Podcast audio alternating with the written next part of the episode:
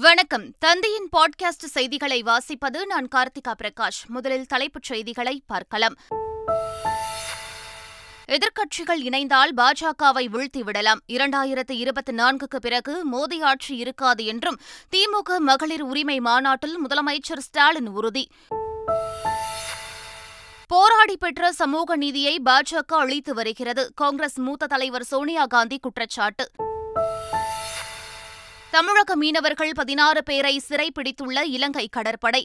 கச்சத்தீவு தனுஷ்கோடி இடையே மீன்பிடித்துக் கொண்டிருந்தபோது எல்லை தாண்டி மீன்பிடிக்க வந்ததாக கூறி சிறைப்பிடித்துள்ளதால் பரபரப்பு. இஸ்ரேல் போர்க்குற்றத்தில் ஈடுபடுவதாக ஹமாஸ் குற்றச்சாட்டு. பன்னாட்டு விதிகளில் நடப்பதாக இஸ்ரேல் ராணுவம் விளக்கம்.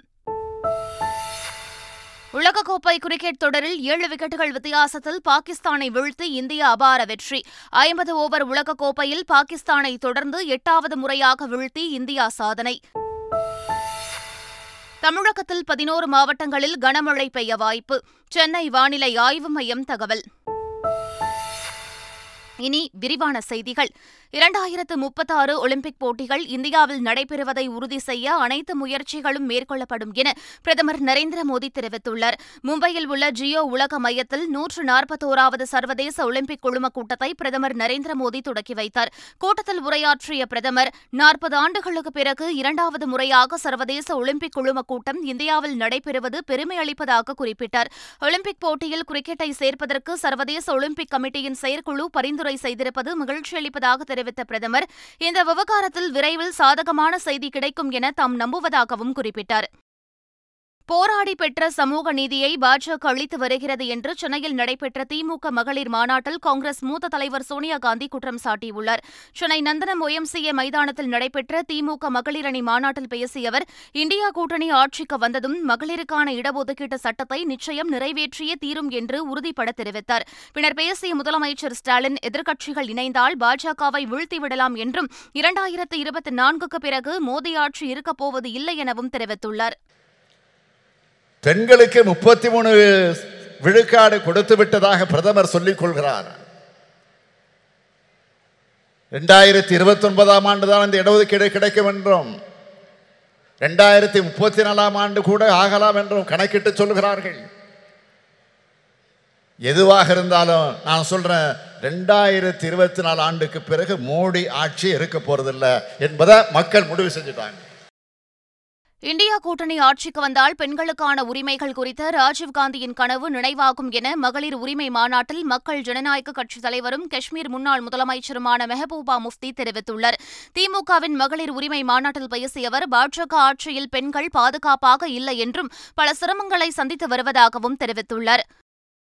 தமிழ்நாட்டில் மட்டுமல்ல இந்தியா முழுவதும் திராவிட இயல் கோட்பாடுகள் ஒழிக்க தொடங்கியுள்ளதாக முதலமைச்சர் மு க ஸ்டாலின் தெரிவித்துள்ளார். சென்னையில் நடைபெற்ற தளபதி அர்ஜுனன் மன்றாடியாரின் நூற்றாண்டு விழாவில் காணொலி மூலம் பங்கேற்று பேசிய அவர் எங்களுக்கு ஒரு பெரியார் இல்லையே எனவும் எங்கள் மாநிலத்தில் ஒரு திராவிட இயக்கம் இல்லையே என்றும் மற்ற மாநிலங்களில் கேட்க தொடங்கியுள்ளதாகவும் கூறினார். வரும் பதினாறாம் தேதி அனைத்து பள்ளிகளிலும் வெளிப்பாட்டு கூட்டத்தில் குழந்தை திருமணம் இல்லா தமிழ்நாடு என்ற பெயரில் உறுதிமொழி ஏற்க பள்ளிக் கல்வித்துறை உத்தரவிட்டுள்ளது.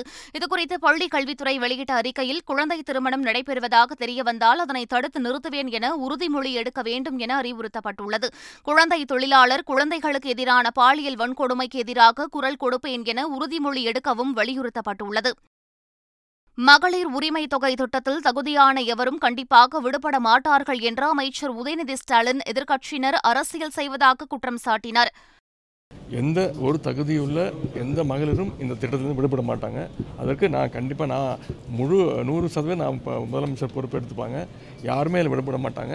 அவங்க அப்ளை பண்ண பண்ண அந்த ஆய்வு செஞ்சு கண்டிப்பாக நீங்கள் சொன்ன மாதிரி வீட்டுக்கே சென்று தான் ஆய்வு மேற்கொள்ளப்படுகிறது. அப்ளை பண்ணவங்க அத்தனை பேருக்கும் அவங்களுடைய எல்லாருக்கும் கொடுக்க முடியும். இப்போது ஒரு வீடு வழங்கும் திட்டம்னா இருக்கிற எல்லாருக்குமே வீடு வீடு கொடுக்க முடியும். யார் வீடு இல்லையோ அப்படி தான் நான் கொடுக்க முடியும். இதுக்கெல்லாம் தகுந்த விளக்கங்களை வந்து நம்முடைய மாநில முதலமைச்சர்கள் சட்டமன்றத்திலேயே கூ- கூறியிருக்கிறாங்க விளக்கியிருக்கிறாங்க. அதனால் இது திருப்பி திருப்பி அவங்க அரசியல் பண்ணுறாங்க நாங்கள் மக்கள் பணி பண்ணிகிட்டு இருக்கோம். அனைத்து மகளிருக்கும் ஆயிரம் ரூபாய் உரிமைத் தொகை வழங்க வலியுறுத்தி விழுப்புரத்தில் வரும் பதினெட்டாம் தேதி தமிழக பாஜக சார்பில் போராட்டம் நடைபெறும் என மாநில தலைவர் அண்ணாமலை அறிவித்துள்ளார். இதன்படி திண்டிவனம் விழுப்புரம் பன்ருட்டி கங்கை கொண்டான் ஸ்ரீபெரும்புத்தூர் முடிச்சூர் செய்யூர் திருவள்ளூர் செங்குன்றம் ஆகிய பகுதிகளில் ஆர்ப்பாட்டங்கள் நடைபெறும் என தெரிவிக்கப்பட்டுள்ளது. காய்ச்சல் ஏற்பட்டால் பொதுமக்கள் தானாகவே மருந்து எடுத்துக் கொள்வதை தவிர்க்க வேண்டும் என சென்னை மாநகராட்சி ஆணையர் ராதாகிருஷ்ணன் தெரிவித்துள்ளார். சீனிவாசபுரம் மற்றும் நொச்சிக்குப்பம் பகுதிகளில் டெங்கு காய்ச்சல் குறித்து விழிப்புணர்வு நிகழ்ச்சியில் பங்கேற்றவர் பின்னர் செய்தியாளர்களை சந்தித்தார். அப்போது பேசியவர் காய்ச்சல் ஏற்பட்டால் பொதுமக்கள் தானாகவே மருந்துகள் எடுத்துக் கொள்ளாமல் மருத்துவரை அணுக வேண்டும் என அறிவுறுத்தினார். அதேபோல் ஷவர்மா போன்ற தெருவோர பாதுகாப்பில்லாத உணவுகளை பொதுமக்கள் தவிர்க்க வேண்டும் எனவும் அவர் வலியுறுத்தினார். தெருவோரங்களில் பாதுகாப்பு இல்லாமல் இருக்கிற உணவு பாதுகாப்பற்ற உணவுகளை சாப்பிடக்கூடாது. அதே மாதிரி நம்ம உங்களுக்கு ஷவர்மா இஷ்யூஸ் எல்லாம் தெரியுங்க. சரியாக உணவு ப- பண்ணாத இடங்களில் போய் எப்போவுமே சூடான தண்ணி கொதிக்க வைக்க தண்ணி அதெல்லாம் நம்ம வந்து க க- க- தண்ணியால் வரக்கூடிய தொற்று நோய்க்கு. அப்படி ஏதாவது காய்ச்சல் ஏற்பட்டால் தானாக மருந்து உட்கொள்ளாமல் எங்களோட நிலையத்துக்கு வாருங்கள் என்று சொல்கிறோம் அதே மாதிரி இந்த மாதிரி இடங்களில் கேம்பும் போடுறோம். எல்லை தாண்டியதாக ராமேஸ்வரம் மீனவர்கள் பதினாறு பேரை இலங்கை கடற்படை சிறைப்பிடித்த சம்பவம் அதிர்ச்சியை ஏற்படுத்தியுள்ளது. ராமேஸ்வரம் மீன்பிடி துறைமுகத்திலிருந்து அனுமதி சீட்டு பெற்ற பதினாறு மீனவர்கள் இரண்டு படகுகளில் கடலுக்கு மீன்பிடிக்க சென்றனர். அவர்கள் கச்சத்தீவுக்கும் தனுஷ்கோடிக்கும் இடையே மீன்பிடித்துக் கொண்டிருந்தபோது அங்கு ரோந்து வந்த இலங்கை கடற்படையினர் எல்லை தாண்டி மீன்பிடித்ததாக கூறி இரண்டு படகுகளையும் அதிலிருந்த பதினாறு மீனவர்களையும் சிறைப்பிடித்தனர். குலசேகரப்பட்டினம் தசரா திருவிழாவில் காவல்துறை மற்றும் சீருடை பணியாளர் சார்ந்த வேடம் அணிந்து வர பக்தர்களுக்கு அனுமதி இல்லை என மாவட்ட காவல் கண்காணிப்பாளர் பாலாஜி சரவணன் தெரிவித்துள்ளார்.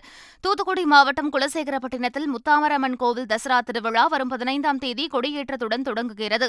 திருவிழா பாதுகாப்பு குறித்து பேட்டியளித்த மாவட்ட எஸ்பி பாலாஜி சரவணன் வேடமணிந்து வரும் பக்தர்களுக்கு சில கட்டுப்பாடுகள் விதித்துள்ளதாக தெரிவித்தார். அதன்படி பக்தர்கள் சாதி அடையாளங்களுடன் கோவிலுக்கு வருவதற்கு தடை விதிக்கப்பட்டுள்ளது. அதேபோல் காவல்துறை மற்றும் சீருடை பணியாளர் சார்ந்த வேடங்களுக்கும் அனுமதி இல்லை என தெரிவித்தார்.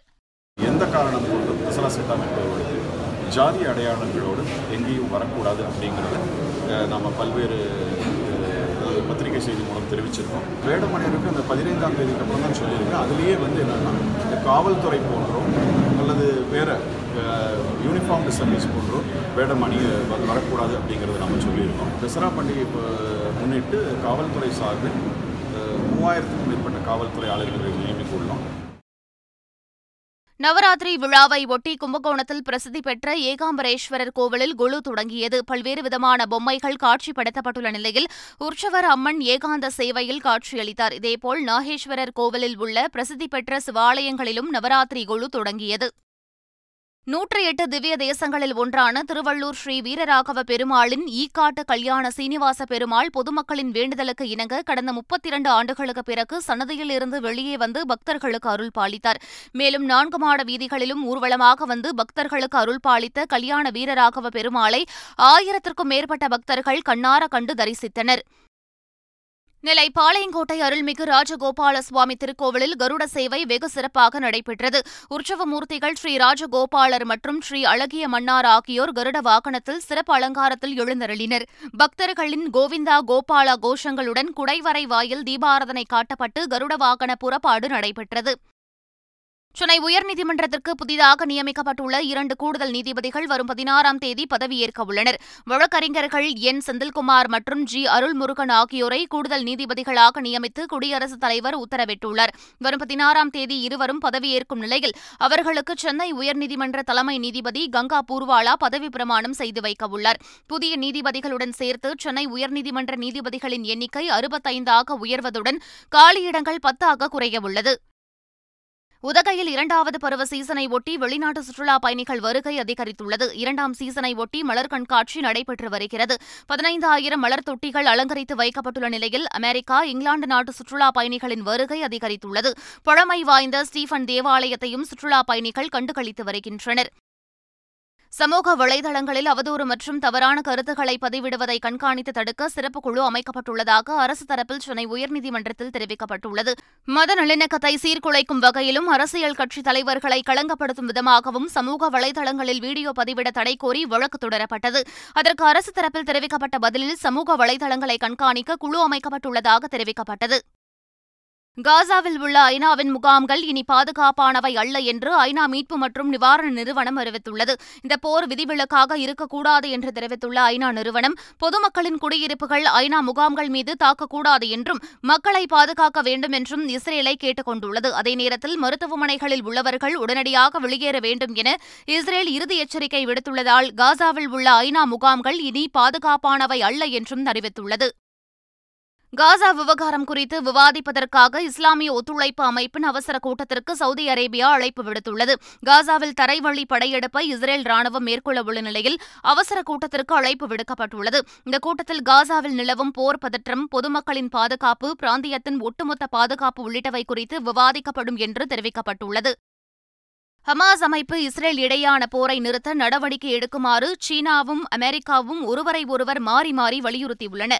இஸ்ரேல் காசா மோதலில் அமெரிக்கா பொறுப்பான பங்கை வகிக்க வேண்டும் என்று சீனா வலியுறுத்தியுள்ளது. அதே நேரத்தில் சீன தூதரக அதிகாரியை தொலைபேசி மூலம் தொடர்பு கொண்டு அமெரிக்க வெளியுறவுத்துறை அமைச்சர் ஆண்டனி பிளிங்கன் பேசியுள்ளார். மத்திய கிழக்கு பிராந்தியத்தில் அமைதியை நிலைநாட்ட சீனா தனது செல்வாக்கை பயன்படுத்த வேண்டும் என்றும் வலியுறுத்தியுள்ளார். இஸ்ரேல் போர் குற்றத்தில் ஈடுபட்டு வருவதாக ஹமாஸ் அமைப்பு குற்றம் சாட்டியுள்ளது. வெளியேறி சென்ற பொதுமக்கள் மீது தாக்குதல் நடத்தி போர் விதிகளை இஸ்ரேல் ராணுவம் மீறியிருப்பதாகவும் புகார் தெரிவித்துள்ளது. அதே நேரத்தில் காசா மீதான தாக்குதல் விவகாரத்தில் பன்னாட்டு விதிகளின்படியே இஸ்ரேல் நடப்பதாக இஸ்ரேல் ராணுவம் தெரிவித்துள்ளது. இதனிடையே லெபனானில் இருந்து இஸ்ரேலின் ஐந்து ராணுவ முகாம்கள் மீது ராக்கெட் தாக்குதல் நடத்தப்பட்டுள்ளது. இந்த தாக்குதலுக்கு லெபனானில் செயல்பட்டு வரும் ஹிஸ்புல்லா அமைப்பு பொறுப்பேற்றுள்ளது.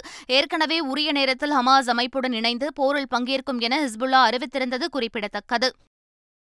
பாதிக்கப்பட்ட காசா மக்களுக்கு உதவும் வகையில் மருத்துவப் பொருட்கள் தொகுப்பு அடங்கிய விமானம் எகிப்தின் அல் அரிஷ் நகரில் தரையிறங்கியுள்ளதாக உலக சுகாதார அமைப்பின் தலைவர் டெட்ரோசதானும் தெரிவித்துள்ளார். காசாவுடனான எல்லையில் அமைந்துள்ள ரஃபா கிராசிங் பகுதிக்கு மருத்துவப் பொருட்கள் வந்தடைந்த நிலையில் பாதுகாப்பு வழித்தடங்கள் திறக்கப்பட்டவுடன் பொருட்கள் அனைத்தும் பாலஸ்தீன மக்களுக்கு உதவும் வகையில் அனுப்பப்படும் என அவர் குறிப்பிட்டுள்ளார். இஸ்ரேல் பாலஸ்தீன போரால் பாதிக்கப்பட்ட தமிழர்களை அழைத்து வர துரித நடவடிக்கை எடுக்கப்பட்டு வருவதாக சிறுபான்மையினர் மற்றும் வெளிநாடு வாழ் தமிழர் நலத்துறை அமைச்சர் செஞ்சி மஸ்தான் தெரிவித்துள்ளார். சென்னையில் செய்தியாளர்களை சந்தித்த அவர் இதுவரை நாற்பத்தி ஒன்பது பேர் தமிழகம் வந்துள்ள நிலையில் இன்று முப்பத்தி இரண்டு பேர் வருவார்கள் எனவும் கூறினார். உலகக்கோப்பை கிரிக்கெட் தொடரின் பனிரெண்டாவது போட்டியில் ஏழு விக்கெட் வித்தியாசத்தில் வெற்றி பெற்று பாகிஸ்தானை இந்தியா மீண்டும் பந்தாடியுள்ளது. அகமதாபாத் நரேந்திர மோடி மைதானத்தில் நடைபெற்ற இந்த போட்டியில் டாஸ் வென்ற இந்திய அணியின் கேப்டன் ரோஹித் சர்மா பவுலிங்கை தேர்வு செய்தார். தொடர்ந்து பேட்டிங் செய்த பாகிஸ்தான் அணி நாற்பத்தி மூன்றாவது ஓவரில் நூற்று தொன்னூற்று ஒரு ரன்களுக்கு ஆல் அவுட் ஆனது. பின்னர் நூற்று தொன்னூற்று இரண்டு ரன்கள் என்ற எளிய இலக்கை நோக்கி ஆடிய இந்திய அணி முப்பது புள்ளி மூன்று ஓவர்களில் மூன்று விக்கெட் இழப்பிற்கு இலக்கை எட்டி ஏழு விக்கெட்டுகள் வித்தியாசத்தில் அபார வெற்றி பெற்றது. உலகக்கோப்பை வரலாற்றில் தொடர்ச்சியாக எட்டு போட்டிகளில் பாகிஸ்தானை இந்தியா வீழ்த்தி வரலாற்றை தக்க வைத்துள்ளது. உலகக்கோப்பை கிரிக்கெட் தொடரில் பாகிஸ்தானை வீழ்த்திய இந்திய அணிக்கு பிரதமர் நரேந்திர மோடி வாழ்த்து தெரிவித்தார்.